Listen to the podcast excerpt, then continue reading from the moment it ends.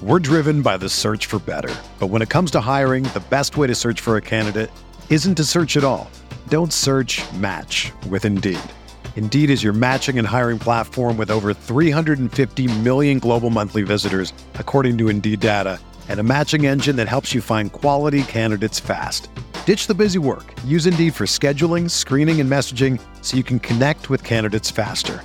Leveraging over 140 million qualifications and preferences every day, Indeed's matching engine is constantly learning from your preferences, so the more you use Indeed, the better it gets.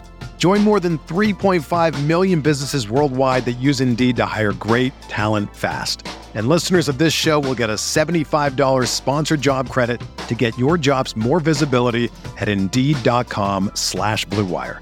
Just go to Indeed.com slash BlueWire right now and support our show by saying that you heard about Indeed on this podcast. That's Indeed.com slash BlueWire. Terms and conditions apply. Need to hire? You need Indeed. This podcast episode is brought to you by Coors Light. These days, everything is go, go, go. It's nonstop hustle all the time. Work, friends, family expect you to be on 24 7.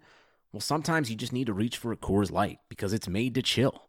Coors Light is cold lagered, cold filtered, and cold packaged. It's as crisp and refreshing as the Colorado Rockies. It is literally made to chill. Coors Light is the one I choose when I need to unwind. So when you want to hit reset, reach for the beer that's made to chill.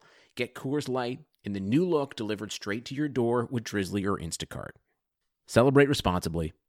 Coors Brewing Company, Golden, Colorado.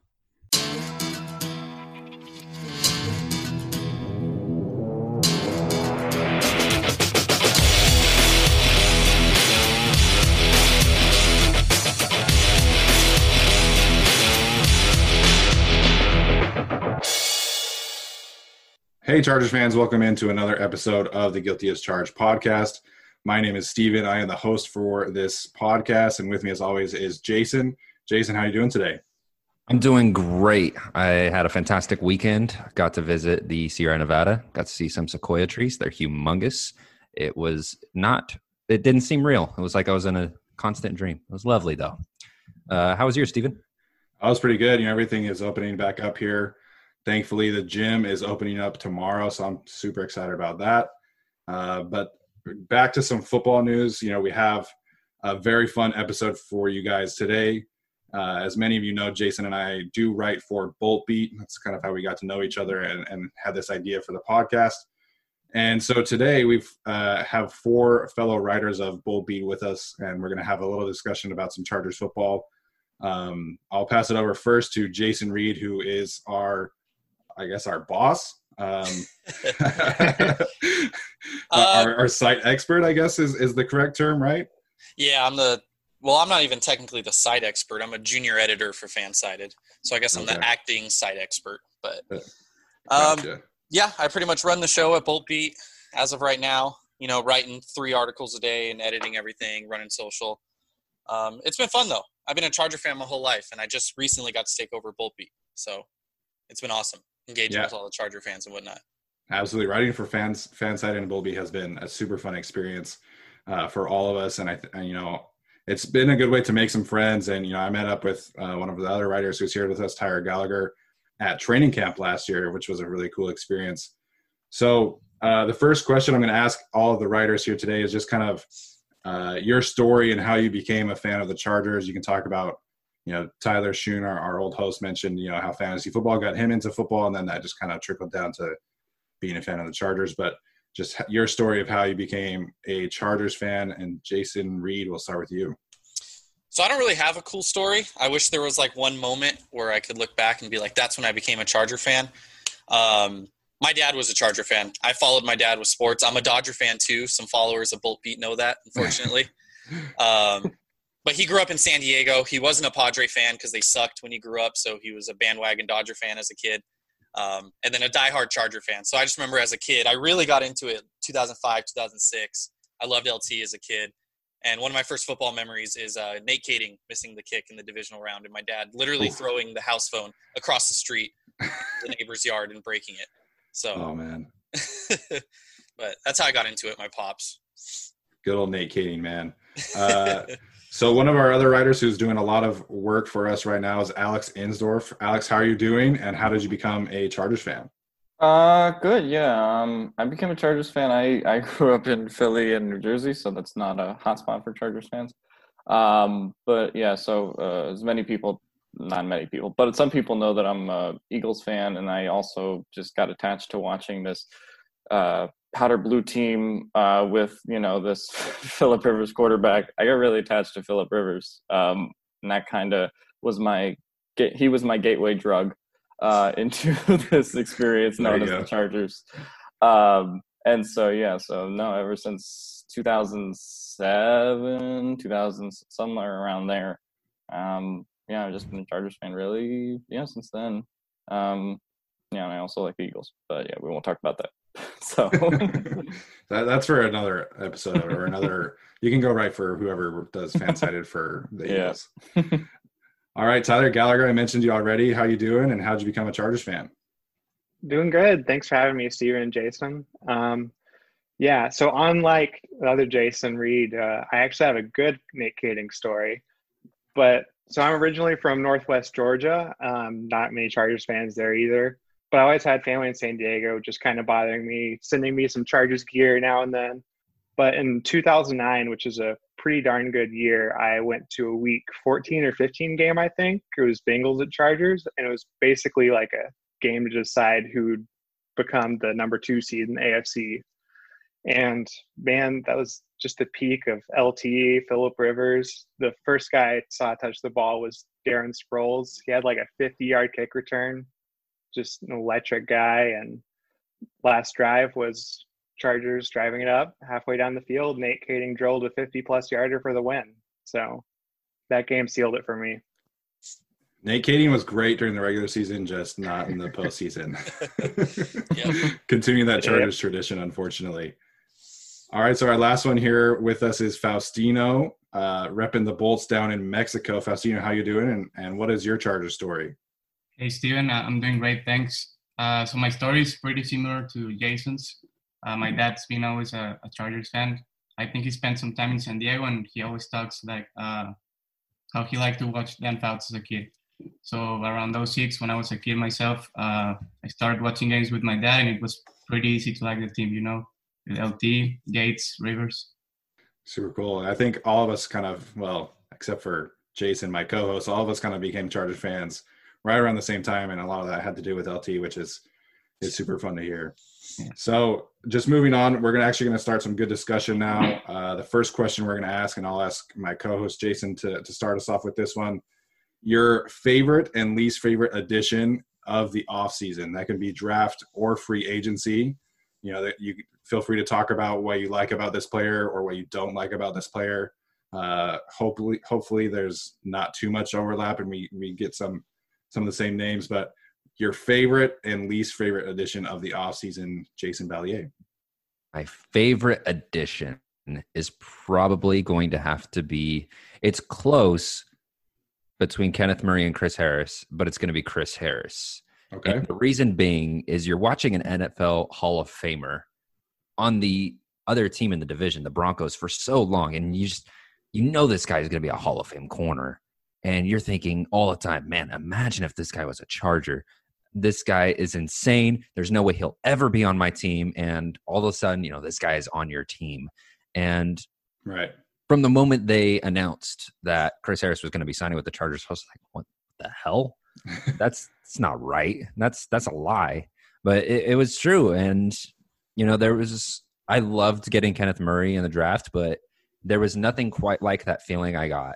That feeling of like revenge on the Broncos when the Chargers signed Chris Harris. I was like, yeah, screw you, Broncos. And, you know, of course, there's that really happy feeling of, wow, we got this legend on the Chargers now. We get to root for this legend now that we haven't really gotten to root for. And that's just a really cool feeling. As for least favorite, um, say it. I know you want to say it. Just go for it. Ah, uh, you know, I do want to say it. I do want to say that. Don't hold back. the the particular person, but I'm gonna switch it up real quick. And well, I'm gonna switch it up just because I've been, you know, I've been really hard on Justin Herbert. I feel like And so I really just I'm to cut him a little bit of slack here, and I'm to say Joshua Kelly. I Okay. didn't get it, especially after the trades. I didn't get the value there. I didn't understand it, and it doesn't matter if you like Joshua Kelly as a player. I'm not too high on him, but I, I do have hopes for him. It just doesn't make sense to draft a running back after giving up that much capital prior to doing so. They didn't have a well, they did kind of have a second round pick. They used it to jump up to the first.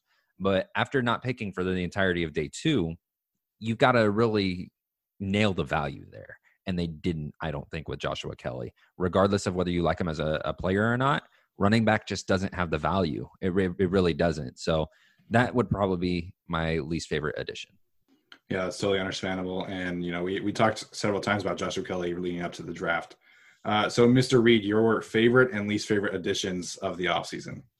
So before I talk about that, the Joshua Kelly thing, I completely agree. The one thing that saved it for me though is the value they got later in the draft, especially with KJ Hill. I feel like they kind of balanced it. Um, you know, if they would have messed it up and not drafted a receiver later, I would have been in the same boat. Uh, favorite, selfishly, I would say Joe Reed, just because he's a Reed number twelve, my favorite there we number. Go. There we go. Um, realistically, I'd probably say Brian Bulaga, just because I'm sick of seeing our quarterbacks get sacked 50 times a game, and that'll help finally get an established tackle. Least favorite, I mean, Tyrod Taylor's not an answer because he was already on the team. Uh, I guess the most boring would probably be Alohi Gilman, um, just because it's kind of a boring pickup. You know, I'm not You really had you had it. to throw the the Taylor hate into there. You had to. Ah. You know, the hardest part about this is last week interviewing my guy Marcus Whitman and then him also trashing Tyrod Taylor. I'm just like, oh my God. Uh, we could save the Taylor talk if you want, but yeah, there's not really We'll any get there. addition that I don't like. So I guess Gilman's just kind of the most boring. So he'll be my answer. yeah, that totally makes sense. And we will talk about Tyrod Taylor in a minute. Uh, Faustino, your favorite and least favorite additions of the offseason? So there's a lot to like this offseason, but my favorite, I think it's Trai Turner. I mean, we had to give Russell Okung away, which he, he's a great player at a very important position, but still, Trai Turner is way younger. And he, he comes from five straight Pro Bowls, I think. And I just think he's a, a great fit at what the Chargers are trying to, to do on offense going forward. It is and really favorite. I didn't want to say it because I've been spending, you know, these weeks since the draft trying to convince myself Herbert is, you know, the, the real deal. But I don't like him. I, I just think he's not the future. And if I could go back to April, I would uh, do things differently. But we gotta trust Tom Telesco. Obviously, he knows a thing or two more than more than us. So let's hope it pans out. it's really easy to forget that Trai Turner was actually one of the offseason acquisitions. Yeah. I always forget that always because you got the draft and you got free agency. I forget that they traded Okung for Trai Turner. So I wasn't expecting anybody to say that. So Yeah, that was a good addition for sure. Tyler Gallagher, your favorite and least favorite additions of the offseason? Yeah. Uh, favorite for me is pretty easy. Brian Bulaga, Iowa. Yes. $10 million a year. That's just an absolute steal. Dude's a stud. I know there's some injury risk, but I mean, come on. When you can upgrade that side of the line so much for that value, it's just fantastic. And this is really nitpicking, but for my least favorite, I'm actually probably going to annoy Jason by saying Chris Harris. I love stealing him from the Broncos. I know he's a good player right now, but what else could you do with 10 million a year? He's on the wrong side of the 30. He's displacing Desmond King. Like, I don't know. I feel like we really need an outside corner. I know he can play that, and I think he can definitely do it better than the guys we've got there. But I mean, sounds like the plan is to play on the inside, and it doesn't sound ideal to me. Not a positional need, really. Yeah, that, that was an interesting one. I'm all for bringing in the Broncos legend, and I think he's going to do very well. Um, you know, Desmond King did regress a little bit, so I can understand the move. But I agree. I think you know that money would have been better served for a guy like Desmond Trufant or, or Trae Waynes or someone on the outside to replace Michael. No, it would. Oh, oh, sorry, Jason. Sorry. um, all right, Alex, your favorite and least favorite additions of the offseason. Uh, my favorite addition is honestly not Tom Brady. yes. Uh, Yes. yeah, I mean, come on. I'm paying, you know, 25, 30 million for this, you know, geriatric quarterback. He he's not good anymore. Uh, he hasn't been good since 2017. But um, seriously, I think I actually like Linval Joseph a lot, um, just because I think he is uh, younger than Brandon Mebane was. I think he's more effective at this stage in his career than uh, Brandon Mebane was. So um, yeah, I think he's actually going to help a lot, and you know, maybe he'll draw some. Uh, double teams, and then you know that will free up uh, Melvin Ingram, Joey Bosa a little bit. Uh, as far as least favorite, uh, I kind of got to agree a little bit with Joshua Kelly, um, just because that fourth round pick. It especially hurt me that uh, Troy Pride was taken with the next pick. And he Right. was one of Yeah. he was one of my draft uh, favorites. Yeah. But um, yeah, so Joshua Kelly probably for me. Uh, but I, you know, I got to interview Joshua Kelly, and he was really cool. Um, but yeah, just the fourth round pick in uh, value uh, didn't totally fit for me. Um, yeah, it was yeah. it was confusing, and then you know, thankfully, like Jason Reed mentioned, they saved it with KJ Hill. I honestly think that was really like the saving grace of that day three. Uh, I think Joshua Kelly is going to be a fine player, but just the way that the running back position was going during the draft, I didn't love that value either. Uh, I didn't I didn't mention this to you guys earlier, but I'm kind of throw this just as a wild card question. Uh, obviously, we know Kenneth Murray is going to be like the most impactful rookie, but besides Kenneth Murray, which rookie do we think is going to be bring the most impact on day one this year? Hmm, Hmm. probably Reed. Mhm. I, I would probably say Joe Reed, um, mainly just because King took a big step back as a returner last year, especially late last year. So no matter if Reed wins the wide receiver three spot or not over KJ Hill, he's still going to have an impact on the team. And you know he's just an amazing returner. He's a very physical player, and Right. he reminds me a little bit eh, of um, Washington out of Oklahoma State, I think it was. He went to the Steelers. Oh, He reminds me a bit of that, where he's got this stocky running back build, but he plays receiver really well. And he knows how to work the sideline. He knows how to manipulate angles wherever he is on the field. And I just think he's going to, I think that was a home run pick. I honestly do. I did, I wasn't huge on it. I wasn't super impressed when it first happened, but the more I watched him and the more I, I studied his game, the more I appreciated his style, I, the more I appreciated him as a, a person as well. He's a really good dude. And he has the funniest stories. What like the frog catching thing? I don't even know, Right. man. East Coast people. Yeah, I like his gadget play uh, potential too. That's something I keep talking myself up on because uh, I don't know. I just hope they get creative offensively. I mentioned it in the Slack too. I want to see them use Easton Stick somehow. I, I still don't understand that draft pick if they're not using him in some capacity, but right. that's just me. Use a fifth round pick on a quarterback that's never going to touch the field when you have, you know, you already had your backup last year in Tyrod. So There are a lot topic, of but- Easton Stick truthers out there. oh, Surprising. it's a Twitter account dedicated to it. There's like Okay. three or four dedicated to him. They'll get pretty mad if you talk down to their guy. They love their Easton Stick. He's the next Carson Wentz, don't you know? Oh gosh.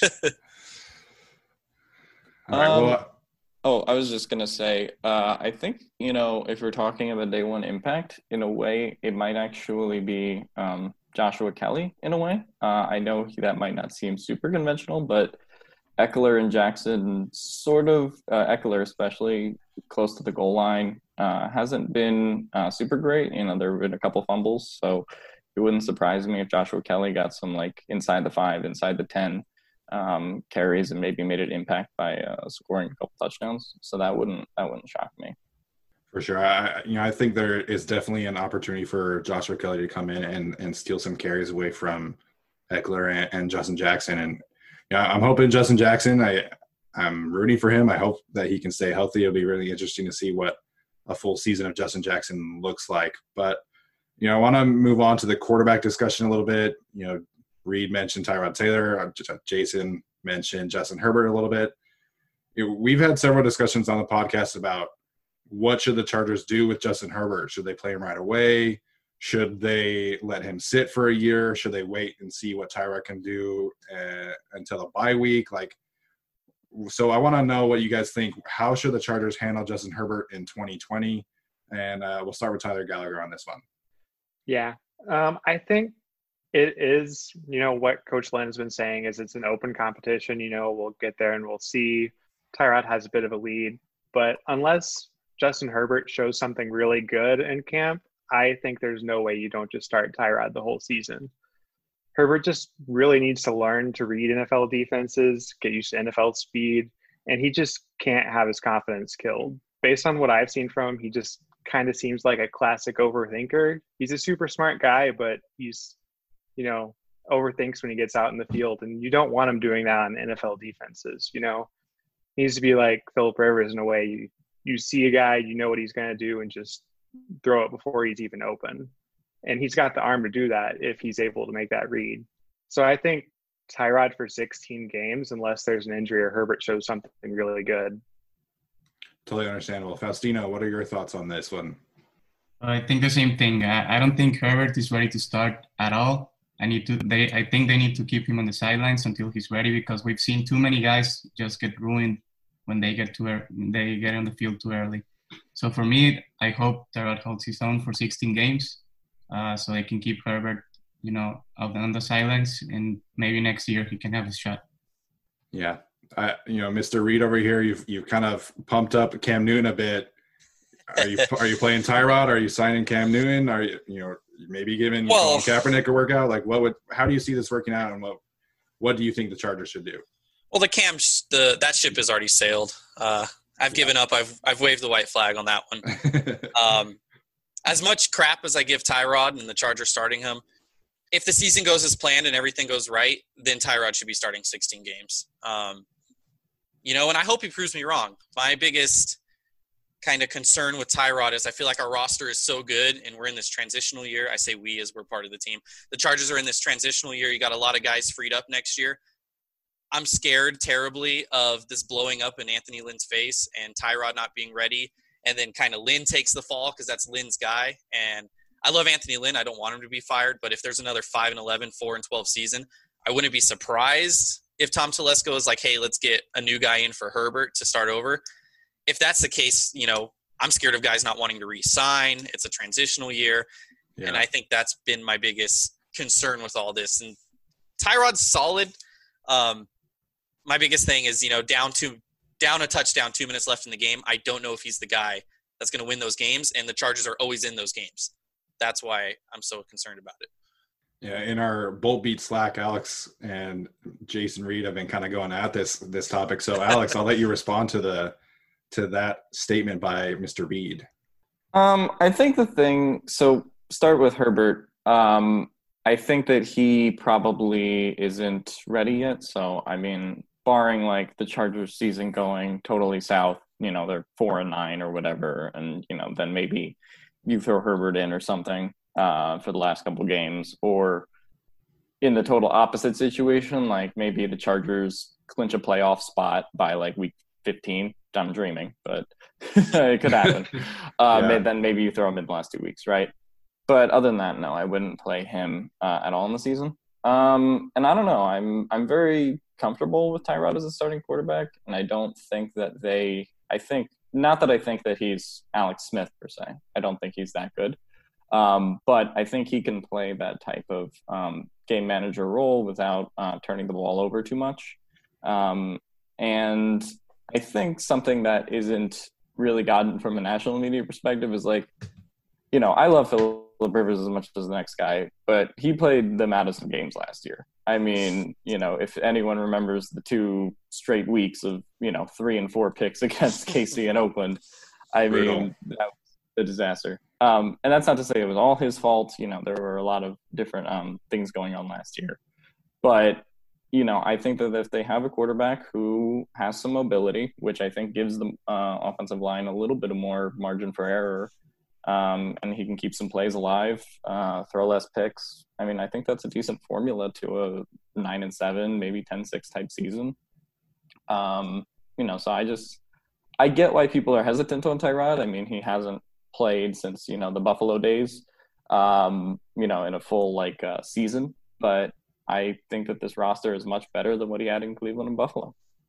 Jason Ballier, any thoughts to our uh, co-writers' thoughts?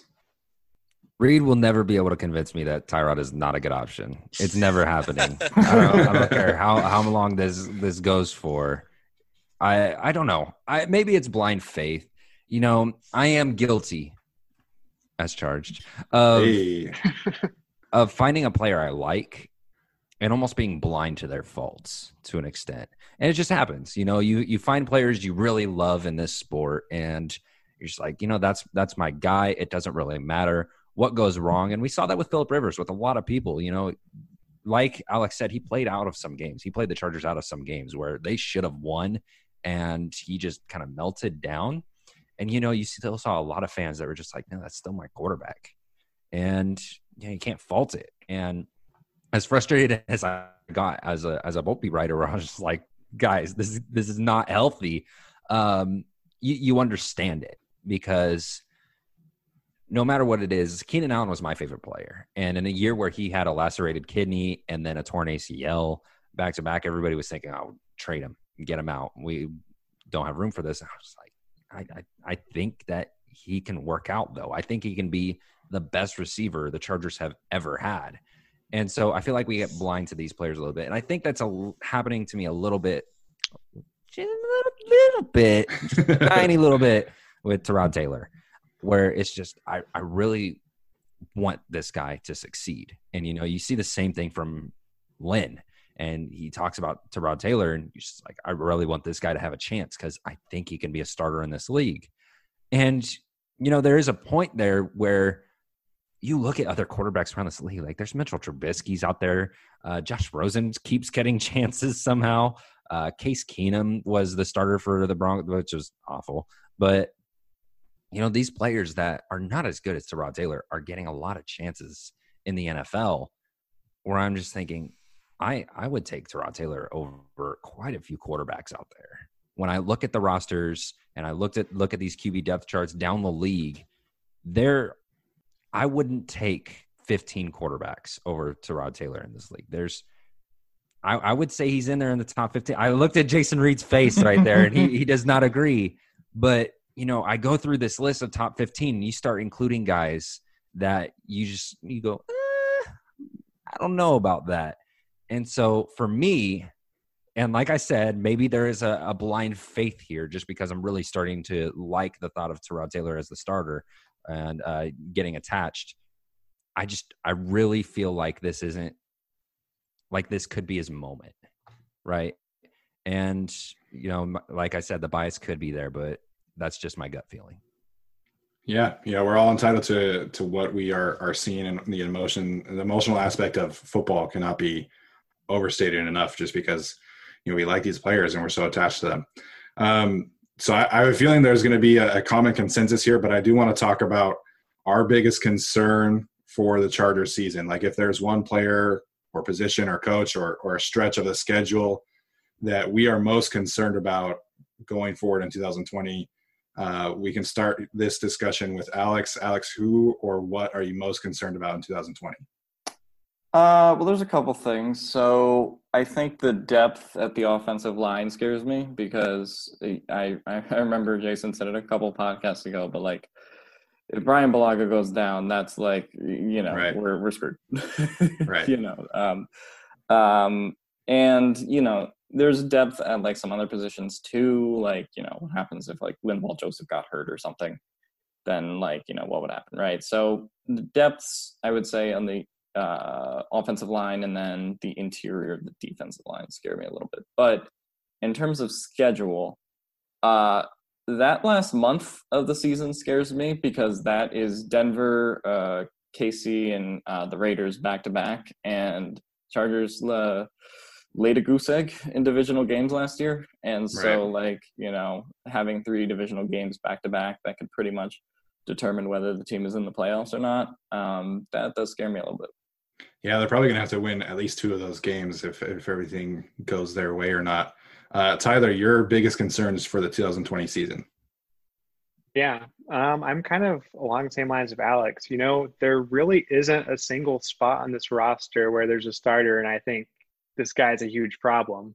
Like, I'm really okay with Trey Pipkins having a shot. He gave a good amount while he was there in last season. Tyrod Taylor, I'm okay with, you know, but depth is there's so many positions where things could really go wrong. You know, if you lose Keenan Allen, you lose eh, our right tackle Brian Bulaga, you lose anyone in the interior of the D line. You know, things can go wrong pretty fast. Right. So yeah, depth at a lot of positions is a problem for me, but you know, any roster is going to have some of those holes. You just gotta pray, see what happens. Yeah, health is always the the key determining factor for at least the Chargers, and you know, hey, on the bright side, Trey Pipkins has a beard now, guys. So you know, Ooh. Pipkins with a beard, maybe that that elevates him a little bit more. Uh, Faustino, your concerns, your biggest concern for the 2020 season. Well, there, there's a couple of tough games at the beginning of the season, and the Chargers are no strangers to to uh, slow starts. But for right. me, it's also the last three games. I mean, at the Raiders, then we get the Broncos at home, and, and we finish the season at Kansas City. And the Chargers, they haven't been good at divisionals, so if they're gonna make the playoffs, they're gonna have to, you know, uh, those last three games, they're they're gonna have to win two of those. And I don't think, well, I want to say that they're to win two of those, but I don't, I don't know. I mean, the Chiefs are defending Super Bowl champs, and the Broncos just got a lot better. The Raiders, well, they're still the Raiders, and they're still a divisional rival. So I think, I mean, anything can happen in those games. For sure. The Raiders are still the Raiders, is my favorite thing said so far. There's yeah. a lot of comfort in those words. There, they had a confusing offseason for sure. Uh, Mr. Reed, your biggest concern for the 2020 season? Um, you say Tyrod Taylor. I'm, I'm spinning this. I'm spinning this. Uh, the one thing, okay, so the one thing that has concerned me around Tyrod Taylor, not Tyrod Taylor himself, is he's never played behind a really bad offensive line, and everyone talks about the weapons he he didn't have in Buffalo. Uh, if this offensive line implodes, like Alex was saying, Bulaga gets hurt and Pipkins doesn't work out, they're screwed at the tackles. Like I don't know how he's going to play, and that scares me. Um, but what what really sucks is the Chargers got screwed on the scheduling. Uh, you look at the Broncos, who are the biggest competition for second in the division. They play, you know, the Saints, the Bucks at home. They get their their second place game against the Titans at home. Meanwhile, the Chargers have to play the Bucks and the Saints back to back on the road. They have to go travel into Miami, where they're historically terrible. They have to play Buffalo on the road, another team that Denver gets to play at home. And it's just this team isn't usually a traveling team. I know they kind of shook that in 2018, but it, that worries me. They really did not get any favors with the scheduling. Yeah, back to back weeks in Tampa Bay and then New Orleans is tough. You know, granted there might not be fans, so maybe that's a little bit easier, but but they travel a lot this year, which is, which is a yeah. big concern for me as well. Uh, Jason, your biggest concern for this season? Patrick Mahomes. yeah, you know there there's a lot of things I could be worried about. Um, what does the team look like without Philip Rivers? Like we we just went over how they're not very good against Miami, right? Right, Reed. Uh, historically, they're not good against Miami. Well, what is that going to look like with Justin Herbert or Tyrod Taylor? You know, yeah. quarterback can change everything. Yeah. So you can't really look at history anymore because there's there's no more history left on the team. You know, Gates is gone, Floyd is uh, gone, and Rivers is gone. There's, not much left yeah. here. It's, the oldest player is approaching to be uh, Keenan Allen. So um, that that's that's a real concern for me. Is just not knowing what to expect. And another thing we talked about was um, the goose egg against the the Raiders, the Broncos, and the Chiefs there was one very big reason that all three of those teams whooped the Chargers. And you know, this isn't a anti-Rivers podcast episode, I swear. But there there he was a big reason that like he just imploded in those games. We didn't really understand it. Um and so with a new quarterback, what is that going to look like? You know, even if, you know, Tyrod Taylor goes out there, throws no touchdowns, no picks, I think no touchdowns and no picks would have won those games at some points. Um, so it's it's I think that's a concern for me is unfamiliarity. I don't know what's going to happen. Whereas, you know, you can kind of sense when Philip Rivers was going into a week where you're just like, well, this is um this kind of his worst nightmare kind of game. Whereas with Taylor and Herbert, we don't really know. We don't know what to expect when we go and play, or when the Chargers go and play the Oakland Raiders or the Denver Broncos. We don't know what Taylor and Herbert are going to do about that. They we don't know how they're going to react. So definitely just that lack of familiarity up in the air. Everything's up in the air. There's no. It's basically a coin toss right now on what's going to happen with Herbert, how he's going to develop. So, Right. um, in short, everything, everything. That's a good way to say that. There definitely is a lot of a lot of stuff up in the air, but that can bring a lot of excitement too. Uh, I do want to ask. You know, I'm not going to ask by name here, but are we buying Drew Lock and the Broncos? Or what are we expecting out of Denver this year? I'm buying the Broncos. I don't know if I'm buying Drew Lock yet. I liked what I saw from Drew Lock. I kind of liked him in college. I, I thought he was.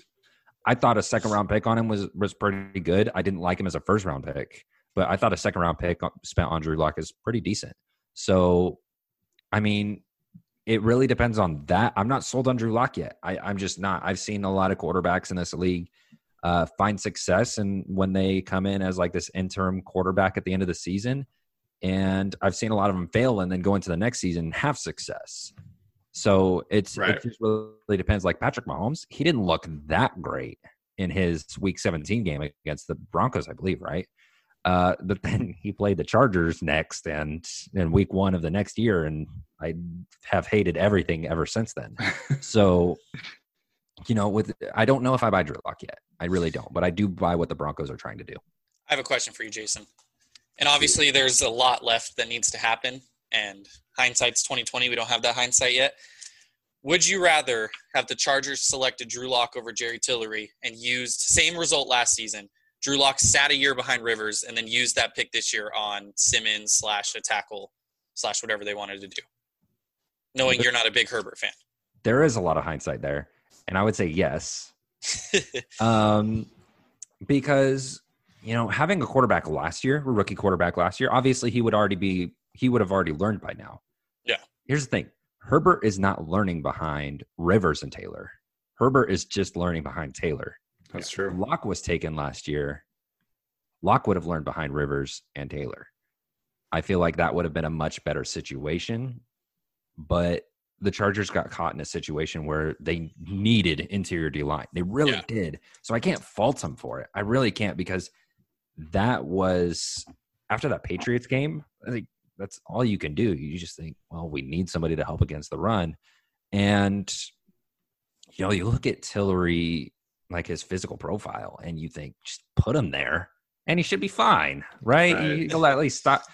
I don't think they expected Tillery to have more time on his butt than in the backfield, but I mean, so in hindsight, yes, I would have liked to draft Drew Lock.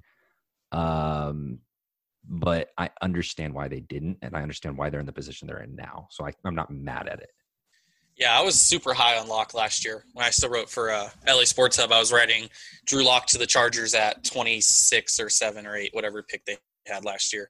Um, so, yeah, I'm pretty high on the Broncos, though. I, like I said, they get all their hardest games at home, and they have the best natural home field advantage, which is going to come into play if there's no fans, even. They, Yeah, they have the best home field advantage, there's no question. that's a good point. And uh, I know their defense isn't great on paper, but they still allowed the eighth fewest points per game last year, and they have a good defensive head coach, so they're going to play up to that. Um, they surrounded him with weapons. They remind me of the 27 Ram, 2017 Rams. They really do. Like I see, like 11 and five. You know, probably won't make it far in the playoffs. They're a year away from being like real good, but it worries me how much I like the Broncos roster. So they'll be good until they have to pay Drew Lock. Yeah, Is what there you're go. saying. All right, cool. Any other thoughts on the Broncos? Uh, I'm mixed on the Broncos. I'm not really high in either direction, but uh, uh, Reed asked, uh, "Would I like Isaiah Simmons?" Is what I got from his question, and the, the answer was yes. For those who don't know, Alex was as high on Isaiah Simmons as anybody could possibly be on any prospect ever. How can you not be? yeah. I mean. I had a basically a weekly column devoted to Simmons propaganda. I mean, um, but yeah, um, yeah, no. So I was high on Simmons, but yeah. So the Broncos, I don't know. I mean, I'm high there. I don't really get why they signed Melvin Gordon. I don't understand that still. Uh, I feel That's like they could have just gone with Philip Lindsay and done Yeah. that. Um, but I don't know. I I like Drew Lock, but yeah, I think as Jason said, I think more sample size is needed because you know I, I remember everyone got so excited after you know uh, Jimmy G played five games and Jimmy G, you know, he's been good, but he hasn't, you know, especially last year, you know, it was the Niners defense that carried him. I mean, to the Super Bowl. So it's like, I don't know. I don't get super, um, as Jason said, super high on the small sample. I can very well see Drew Lock having a regression kind of like Baker Mayfield did, just people Yeah, starting to fair. get to figure out his style and what he's doing. But if you look at that receiving core, like he's got some weapons to work with. And he's got the Yeah. arm to use them. Yeah. KJ Hamler, Jerry Jeudy, and Courtland Sutton's just deadly. You're going to need three good corners to stop that. Which the Chargers do. yeah, I think all all of those players get to learn and grow together. So that I think that is the scariest part to me is that if Drew Lock hits, and I, I think personally I do like Drew Lock a lot. You know, the Chargers have to go against this potential crazy offense for the next 10, 15 years. Uh, Faustino, any thoughts on the Broncos before we move on to the next question? Uh, I like what they did in defense, uh, their defensive line, especially the Jurrell Casey acquisition, Yeah, and especially and a year, like the players having a year under Vic Fangio, I think that's gonna do a lot too. But I think the Broncos are for real, sadly. A bone to Sadly, yeah. pick with the Tennessee Titans. yeah, Like, what did they give? A seventh round pick for Yes, Casey? uh, yeah. Oh, Well, it's because they have that rookie uh, Jeffrey Simmons that they took to the really I like don't who- care. I really don't.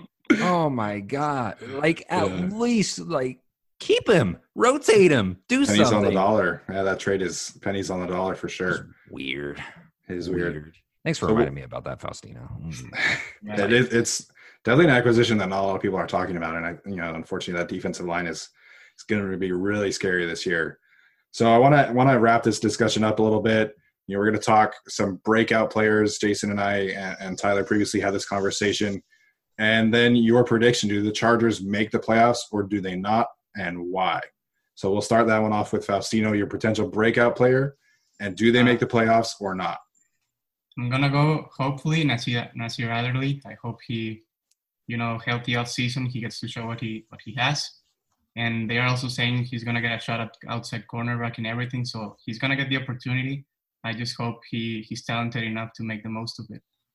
And they're if they're gonna make the playoffs, I'm not sure. There's a lot. There's been a lot of changes in the team, and I'm cautiously optimistic. But usually, when I'm you know optimistic about the Chargers, they find a way to mess mess it all up. So I, I think they make it, especially with that seventh uh, uh, playoff spot. But I'm not sure. I mean, I'm just cautiously optimistic, as I said. I hope they make it. They they can make it, but I'm not sure it happens. I like how you said that cautiously optimistic. That's like our lives as Chargers fans. yeah. Um, Tyler, your thoughts? Breakout player, and do they make the playoffs or not? Yeah. Sorry, Faustino. Um, Nasir Adderley isn't going to be playing free safety because Rayshawn Jenkins, he's got that spot locked down. Not an elite safety, okay. But last year he started 16 games for the first time in his career, and it's not in his natural position at all. He had no business playing as a free safety, really. But, you know, he progressed a lot throughout the year, got a lot better in coverage. And, you know, his main fault is really just having awful uh, angles on his pursuits. And hopefully Ron Milus can get that out of the system eventually. Yeah, But in the new defensive system they're working on, where you know it's going to be a little more positionless, that's going to work to his favor a lot more than what he has been doing. Kind of getting back into his strong safety suit a little bit while also working on what he has been progressing with. So Rayshawn Jenkins is my breakout player. Will the Chargers make a playoffs? I got to say it's 50 50. Um, I think with the offense, it's going to be kind of predicated on time management and keeping the time of possession up. I could very well see that working out pretty well for us, but if they get behind early, you know, get against Patrick Mahomes and get down 14 quickly, then I don't see a good chance of making it up.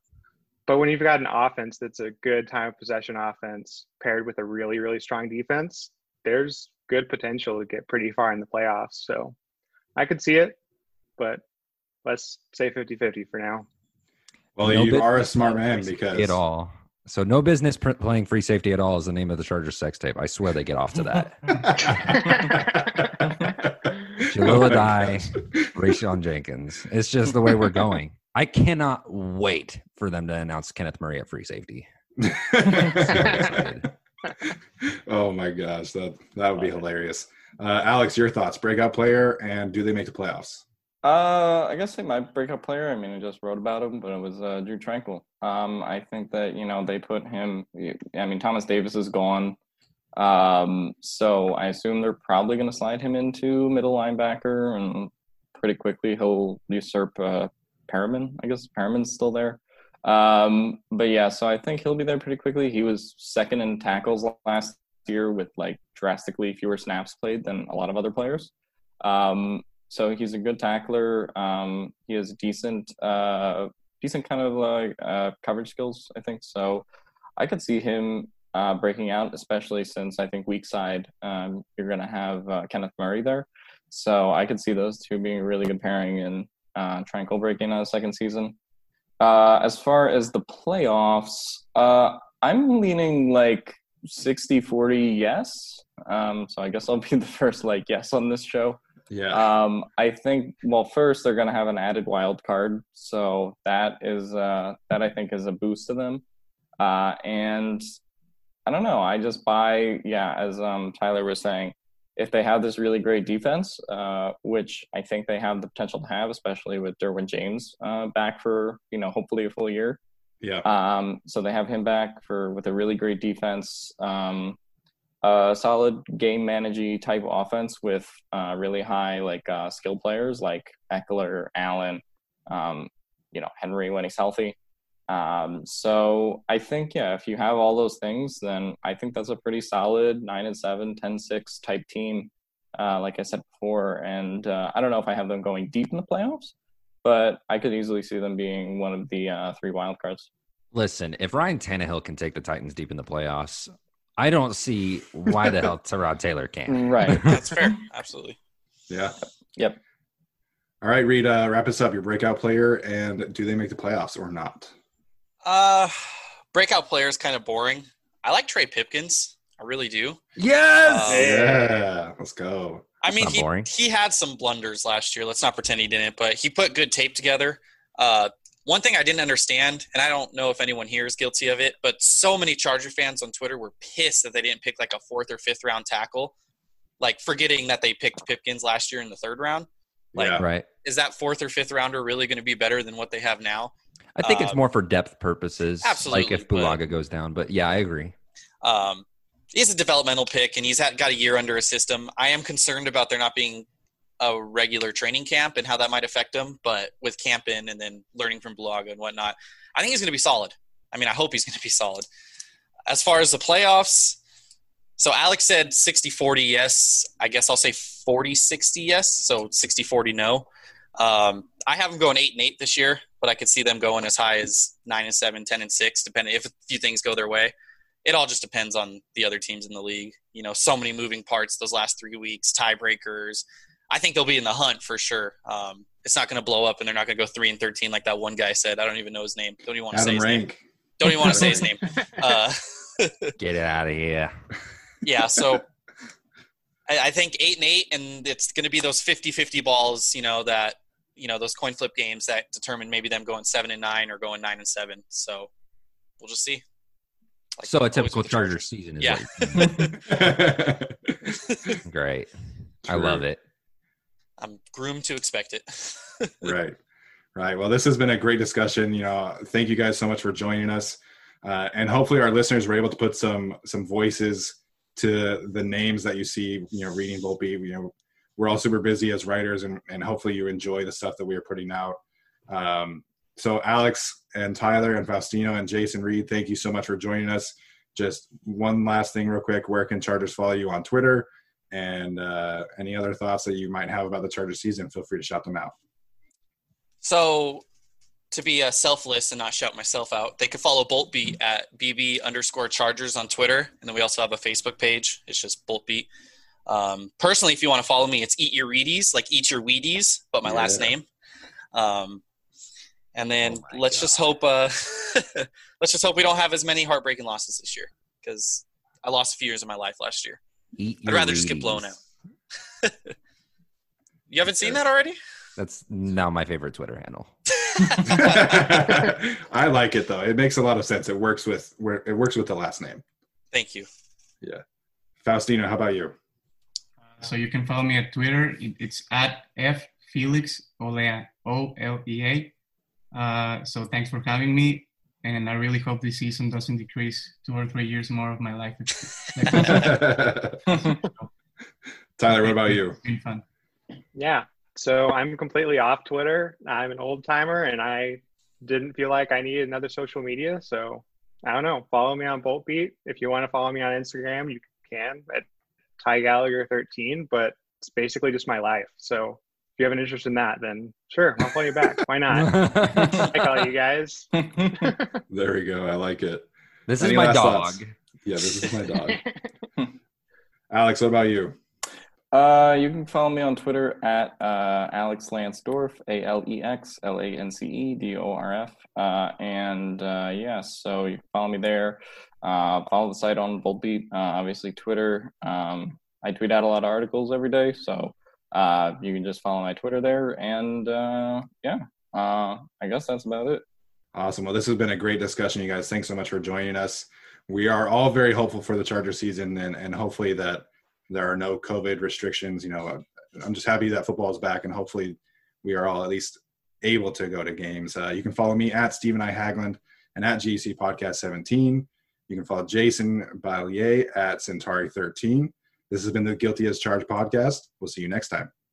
The headlines remind us daily the world is a dangerous place. The elites in charge say everything's fine, stop noticing. But you know better. And your gut knows that time is short to prepare for a world that is four missed meals away from chaos. My Patriot Supply has helped over 3 million families become more self reliant and is the company Americans trust to prepare. Go to mypatriotsupply.com and secure their best selling three month emergency food kits. Each contain delicious breakfasts, lunches, and dinners, averaging over 2,000 calories per day. Secure at least one food kit for each family member. For a limited time, save $200 plus get free shipping on all their Ready Hour three month emergency food kits. You're not ready if it's not Ready Hour Foods. My Patriot Supply also has solar power generators, water filtration units, biomass stoves, heirloom seeds, and critical survival gear. Shop MyPatriotSupply.com today. MyPatriotSupply.com.